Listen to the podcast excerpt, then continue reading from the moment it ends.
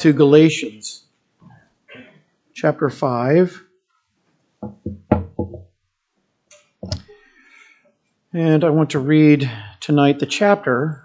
It just happens at the end of the book, we're dividing it up this way. Um, I think if I were speaking directly from the text itself to the just into paragraph form only, I would have gone through verse 10 of chapter 6. But that is a really long section. And so I'm going to divide it up and speak on chapter 6 next week or, or actually in a, in a few weeks. But I, I'd like you to focus in on chapter 5. Stand fast or remain abide, don't move, in the liberty wherewith Christ hath made us free, and be not entangled again in the yoke of bondage. Behold, I, Paul, say to you that if you be circumcised, Christ will profit you absolutely nothing. Okay? I added the emphasis there, but you understand what he's saying. No profit. Okay? For I testify again to every man that is circumcised that he is a debtor to do the whole law. Christ has become of no effect to you. Where so, uh, whosoever you are justified by the law, you are fallen from grace. For we through the Spirit wait for the hope of righteousness by faith. For in Jesus Christ neither circumcision avails anything, nor uncircumcision, but faith which works by love. Now you did run well who did hinder you that you should not obey the truth. This persuasion comes not out of him that calls you. A little leaven leavens the whole lump. I have confidence in you through the Lord that you will be none otherwise minded. But he that troubles you, he will bear his judgment, whoever he be. And I, brethren, if I preach circumcision, why do I yet suffer persecution? This then is the offense of the cross ceased, or then is the offense of the cross ceased, or it's ended. I were, I would they were even cut off, which trouble you. For brothers or brethren, you have been called to liberty, but do not use your liberty as an occasion to the flesh, but by love serve one another. For all the law is fulfilled in one word, even this love your neighbor as yourself. And if you bite and devour one another, take heed that you be not consumed one of another. This then I say, Walk in the Spirit, and you will not fulfill the lusts of the flesh. Because, or in other words, or for this reason, the flesh, it lusts against the Spirit, and the Spirit against the flesh. And these two are contrary one to the other, so that you cannot do the things that you would. But if you be led of the Spirit, you are not under the law. Can, can you all circle that in your Bible? Underline it, highlight it, put big arrows by it, take a big gold uh, sticker and stick it by that verse. If you are led of the Spirit, you are not under the law. For the works of the flesh are manifest, which are these adultery, fornication, uncleanness, lasciviousness, idolatry, witchcraft, hatred, variance, emulations, wrath, strife, seditions, heresies, envyings, murders, drunkenness, revelings, and such like. He just says, I could go on. All right, I could just keep writing of the which I tell you before, as I have told you in time past, they which do such things shall not in any wise, no way, no chance, no how enter into the kingdom of God. But on the contrast, here's the contrasting but. The fruit of the Spirit is love, joy, peace, long suffering, gentleness, goodness, faith, meekness, temperance. Against such there is no law. And they that are Christ's have crucified the flesh with its affections and lusts. So if we live in the Spirit, then let us also walk in the Spirit. Let us not be desirous of vainglory, provoking one another, envying one another. The American West is was a colorful time. It is past, it's gone. And one of its most colorful uh, characters was Wyatt Earp, a lawman sometimes. I think it probably depends on who you ask. Earp was born into a difficult family. His parents were from that generation of Americans where life was hard, and his father was known to be a hard man. If you can imagine, Wyatt Earp, at 13 years old, tried his best to enlist in the Union Army during the American Civil War. He actually ran away from home on multiple occasions trying to enlist. He got, kept getting turned down and his dad would just drag him back to their farm in Iowa. His young adulthood was spent doing various things that people in the American West back then did hunting, uh, gambling, fighting, a little bit of horse stealing. I think he was more outlaw than lawman sometimes. And of course, he's famous now because in later years he was known for the gunfight at OK Corral. I think Christianity can feel like the Wild West sometimes. You, you just kind of get that wild spirit about Christians, particularly American Christians, but Christians globally. And I think part of the reason for that is we don't always apply Scripture the same way. If you think about it back in that American West context, different laws for different places. Every town had its own lawman, every town had kind of its own way of living life. And I think in Christianity, that's true too. In fact, the way I was taught in seminary and the way I teach it is what I call the four P's. Not like little green peas, but P's, like the letter P. And they stand for precepts.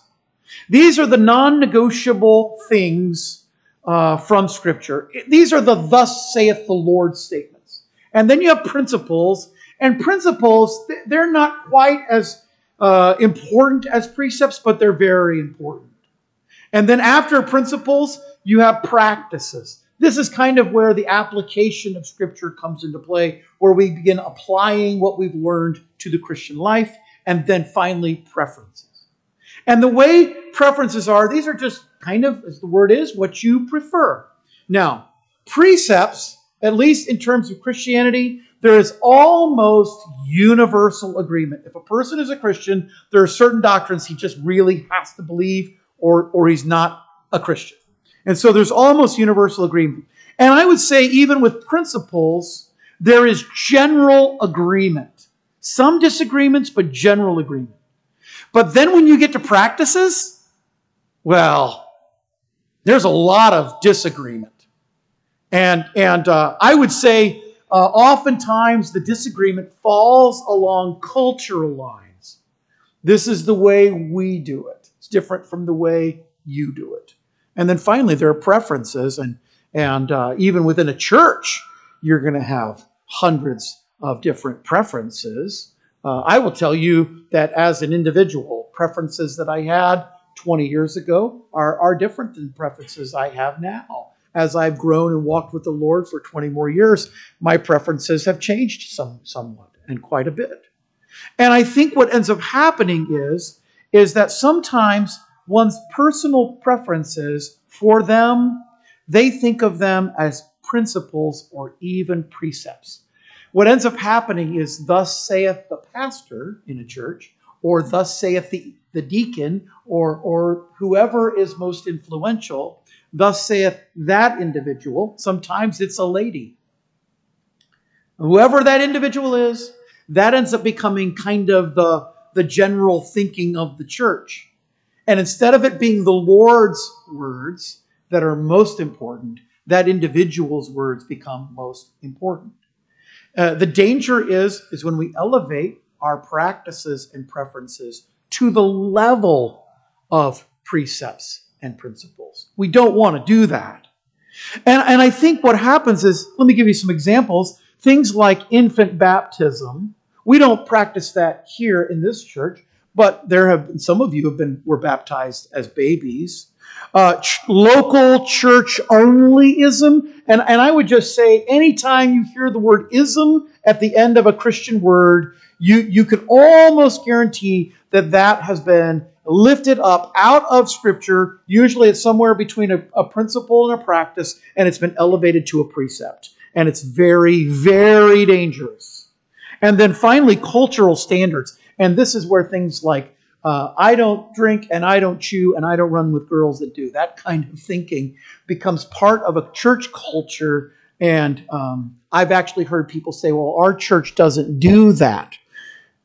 That's fine. Every church is free, it's autonomy, to choose what it's going to do for itself. But you need to understand that just because a church does something a certain way doesn't make it absolutely God's way. There are Christians in other parts of the world who do things differently than the way we do it. It doesn't make us right and them wrong or us wrong and them right. And so the problem here, I think, is that these differences make people nervous. I can even tell as I've been talking, some of you have gotten a little nervous. You're a little worried where I'm headed with this. that's fine. Okay, that's fine. But the differences make people nervous because they feel like there must be one right way. Uh, I mean, come on, Pastor, you've studied the Bible. Tell me the right way. must be one right way. And that's the problem. Because unless it's a precept, and by the way, the precept is the one right way. Unless there's a precept, the other ways are not necessarily right. They're not necessarily wrong either. In fact, oftentimes they fall into a category that we call conscience issues. I will even say it this way there are things that you do that would be a sin for me to do, but are not a sin for you to do. And you go, well, wait a minute, that doesn't make any sense. And that's where conscience issues come. And I don't have time to go through the whole scriptural understanding of the, of the conscience, but I want you to understand that that's, that's what happens. And as I develop my Christian walk with the Lord, there are going to be certain things that are similar with your Christian walk with the Lord, but there are going to be differences. Uh, talking about babies, right? Uh, the new baby in the nursery. Uh, I mentioned this morning there's a new baby on the way in our family, right? Talking about babies. Well, everybody has different ways of raising, rearing, it's the proper word, uh, uh, children. Everybody does it differently. I've been kind of, I've kind of enjoyed watching people from other cultures in our church and the way they uh, discipline and train their children. Sometimes I scratch my head and go, well, I don't know. I don't know. But it's not for me to say it's wrong. It's just different. Okay? And I'm sure there have been times they've scratched their head and looked at me and go, I don't know. But that's fine. See, there are differences. And the differences sometimes scare people. And because it is kind of the Wild West, what, what people want is they want the law to step in. What we really need is a lawman. Let's go out and find a spiritual Wyatt Earp. And he can put on his, his biblical six shooters and he can walk through the church and just make sure everybody's living exactly like they're supposed to live. And let me just tell you, there are people who are like that. They, they just feel it's their job to go around and confront everybody about every little thing that they're doing. I, I had a man call me years and years ago to confront me over something I'd said and and it was nothing but it apparently offended him because his offense meter was on like 100 you know you have offense meters 1 to 100 his offense meter was like 99 okay? And so i said to him i said look I, i'm i'm sorry. I did i didn't mean to offend you. It was no ill intent in what i said. Please please forgive me for saying that. And he said look a righteous man falls seven times and gets up again. He's quoting this verse and i'm thinking okay now you and i need to have another conversation But but it's just you want that lawman to step in. You, you know, you're in the hallway and you hear somebody say they did such and such over the weekend. And I even hesitate to say what such and such might be. But they did something over the weekend, and all of a sudden, you know, one person is over there going, "Oh, really? That's oh, Christians don't do that." That's that's not what I think Christians should do. And and it's not anything. What, you know, over the weekend, I robbed a bank. Okay, obviously, okay, thou shalt not steal, pretty simple. Pretty simple. We're not talking about those things. We're talking about the pre- preferences. And those preferential things, well, to them, is super important. And you know what? It's fine for it to be super important for them. It ought to be because they know their own walk with the Lord, where, where they are. It's okay that it's super important. But it just because it's super important for them doesn't mean it needs to be super important for everybody else. And this is where they want the lawman to step in. I have actually had people say to me things like, you need to preach on this topic, or you need to preach on that topic, or you need to preach on this area. And, I, and I'm going, well, I appreciate what you're saying. You're, you're just saying you think maybe it would help people, but you need to understand that, that if I preach on that subject matter, I am now outside the, the confines of the book. I've told you this. I hope you really do take this to heart. What I say as it is biblical, you have an obligation to obey. whatever I say that's applicational, if it's not biblical, you have no obligation to obey it. In fact, if it's not biblical, you probably should ignore it. And I can promise you there are not many pastors standing up in pulpits today saying you should ignore some of the things that I say.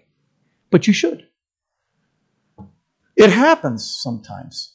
We make pastors make statements that are wrong or or they are slightly unbiblical, and when that happens, you know, you file it, okay, I think he's off there, that's fine. But when but when thus saith the Lord is being said, man, you got to follow that. That's God's word.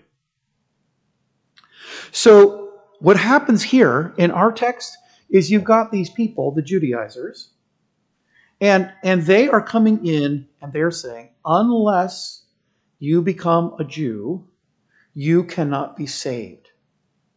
It, it is not just for salvation that they are saying this. They want these people to convert to Judaism first, then convert to Christianity, but in converting to Judaism, they want them to adopt all of the legal constraints of Judaism into their new Christian faith. I'm just going to tell you something. If, if we had a time machine and we could pick up the church in Jerusalem and bring them to Cary, North Carolina, bring them right here. Okay? Pick them up. And you got James the pastor. He was, he was uh, um, Jesus's half brother not the guy, not the uh, the apostle James. He was he had his head cut off by Herod. It's it's uh, James is the half brother of Jesus, and he wrote the book of James. You pick him up, pick that church up, bring him over here, plop him down. Okay, and they're here, and then we tell them all they, they, they haven't been with us long. They come in the door, they sit down. First of all, we're going to look really differently, right, in our clothes. And uh, I imagine some of them are going to be wearing head coverings of some kind and their hair is going to be different. And and then you know, assuming they know English, okay, uh, we have to fudge on this a little bit. They they know our language. We get up and I make an announcement and I say next Saturday is a work day. What do you think they're going to say? I'm not working on Saturday. Do, do you realize that the first Saturday workday that we had, if you're applying Old Testament law as it's written, uh, the most righteous among you should have picked up stones and stoned the rest of us to death. Right? Because that's what the law requires. The man picking up sticks on the Sabbath day, Moses set him aside, said, What do we do with him? And God said, Stone him. And they stoned him. And I'm just telling you that the Judaizers were saying, they, they were looking at this and saying, you know, you know what we need to do is we, we need to have these people take upon them all of the law upon their lives. And, and, and in our modern construct, I, I don't think any, anybody in churches today are going through church saying, you need to become a Jew, become a Christian, and take on all the laws of Judaism in, in order to be a good Christian. I don't think that's happening. It actually is in some, some places, but it's very few and far between. What's actually happening instead is something more like this. You need to adopt all of the way I look at life, all the cultural things, I, the way I'm looking at life. It was called, in, in scholarly world, it's called cultural fundamentalism. You need to adopt all of these cultural standards that I have, that I think are really, really, really important and you have to adopt them too, or you're not walking with the Lord like you should be. And there's where the danger lies. It's not quite the same as Judaism, but boy, is it similar. And what you need to understand is, is that true spiritual life is in Christ. There is no life in law keeping. That's why Paul tells them in verse 1 to remain in the liberty that they have in Christ. Remain free from the law. Verse 18, you are not under the law. Remain free from it. Stay put in your liberty. Christ made you free, so don't go back. Don't be ensnared again by the law because it's like a harness that actually enslaves you. So he says, because of this, don't practice ritual circumcision. This is just his application. The, the main principle here is uh, don't go back to the law and the application of that is don't practice ritual circumcision. Because we no longer have relation to law keeping, which included circumcision any longer. Circumcision was part of an old system and actually predated the law. We are not under that system any longer. And if you practice circumcision, you are, in essence, Paul says, leaving Christ. So if you go back and you start elevating rules in the sense of, I'm going to constrict myself so that I really believe now I'm pleasing God because of the way I'm living, if you if you live by those rules, then in essence, you are going away from where Christ is putting you. You're not really living the way he wants you to live. Returning to the demands of the law meant returning to, literally returning to indebtedness. Because now, he says, you're indebted to do the whole law. It means you've turned from the gospel itself. Paul makes two powerful statements about Christ here. He says, Christ will be of no advantage to you. None. Worse, the work of Christ has no impact on your situation. And, and he makes a play on words here that it's probably good that the young people are Kids for Truth here. He basically says, when you cut off that part of the body that comes to circumcision, you're actually cutting yourself off from Christ. And then, and then he makes a statement here that's a little bit graphic. I kind of wish they just go away and emasculate themselves completely. Which uh, Paul's, it's a pretty powerful statement. So Paul's conclusion is you've fallen from grace. You, you, go, you go back to Judaism, you have left your faith. You've left grace. You're not spiritually alive because the law can only reveal spiritual death. So, spiritual life, Paul says in verse 5, comes only through faith in Christ. We, through the Spirit, wait for the hope of righteousness by faith. If it's not through law keeping, it's only through Christ. And the Spirit is working to produce faith in us. Paul has already mentioned the Spirit's work a couple of times. Back in chapter 3, verses 1 through 5, he said the Spirit is evident in those who believe. Back in chapter 4 and verse 6, he said the Spirit indwells those who are God's children. So now he's saying, here's what the Spirit is doing. You are waiting through the Spirit, waiting for the righteousness that comes by faith. And literally, the text says, by the Spirit through faith. That's what we're doing. And our faith hopes, it's hoping for the righteousness that comes only through Christ. And of course, we are presently justified by faith in Christ, but there's a sense in which we're waiting for the full consummation of that to occur. It's almost like a, uh, an end times perspective. We have it right now, but we're kind of waiting for the full sense to occur, which is why Paul calls it hope. And so, any move away from this is a move towards judgment. That's why in verse 7 he talks about these people who compromise with false gospel. That's doctrinal surrender. It's disobedience to the truth. It's not from the Lord at all and the smallest leaven, you will let the littlest bit of this into your life, it just will completely consume you. It takes completely over your life, just like leaven overtakes a ball of dough.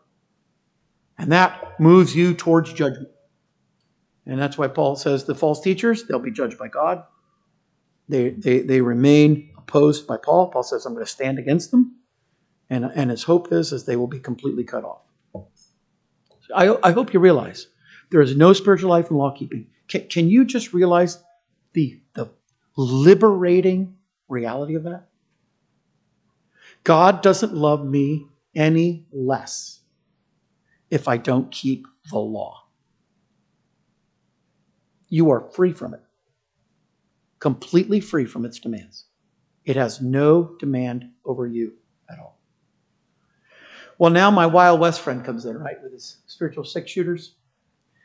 And he doesn't like this because he's going way, way, way, way, way, way, way, way.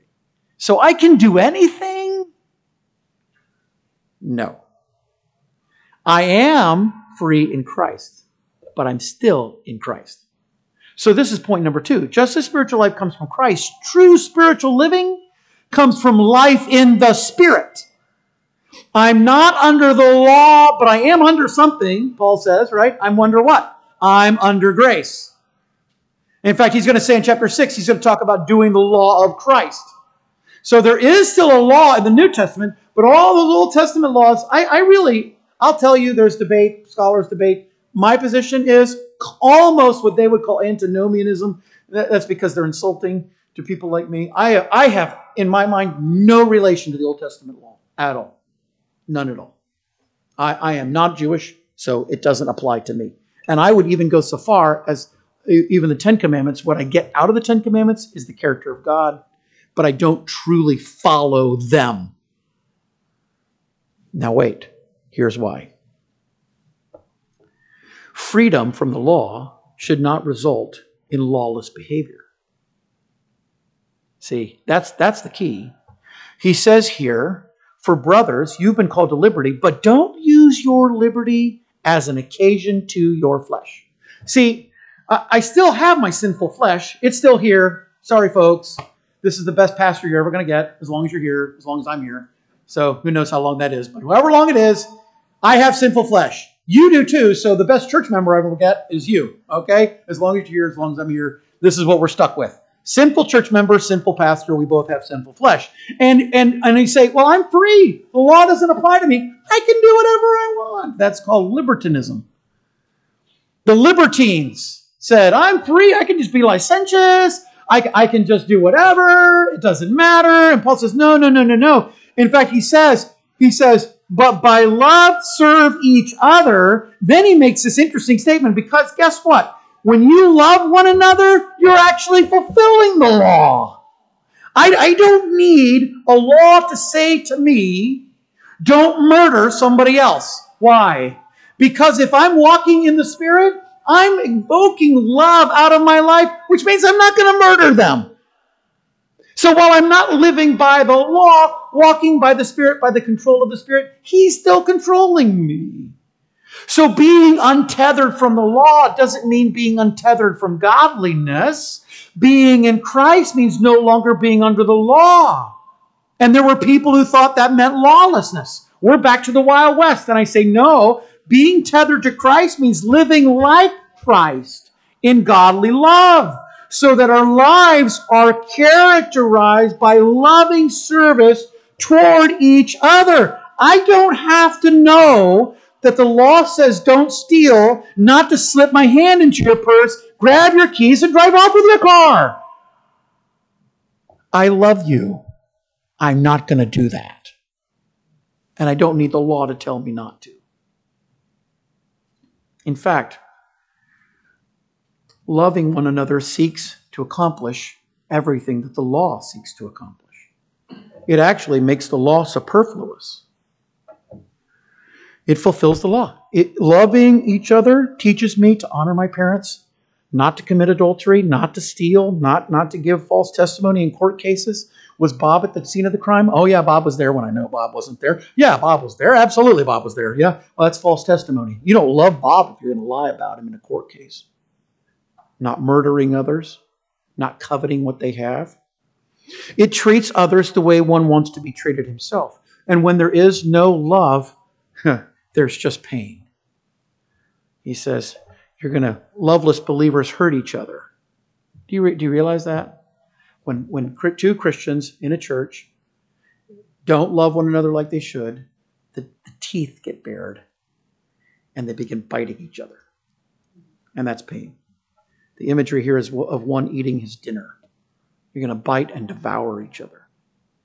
Paul's answer is law walking is replaced by spirit walking.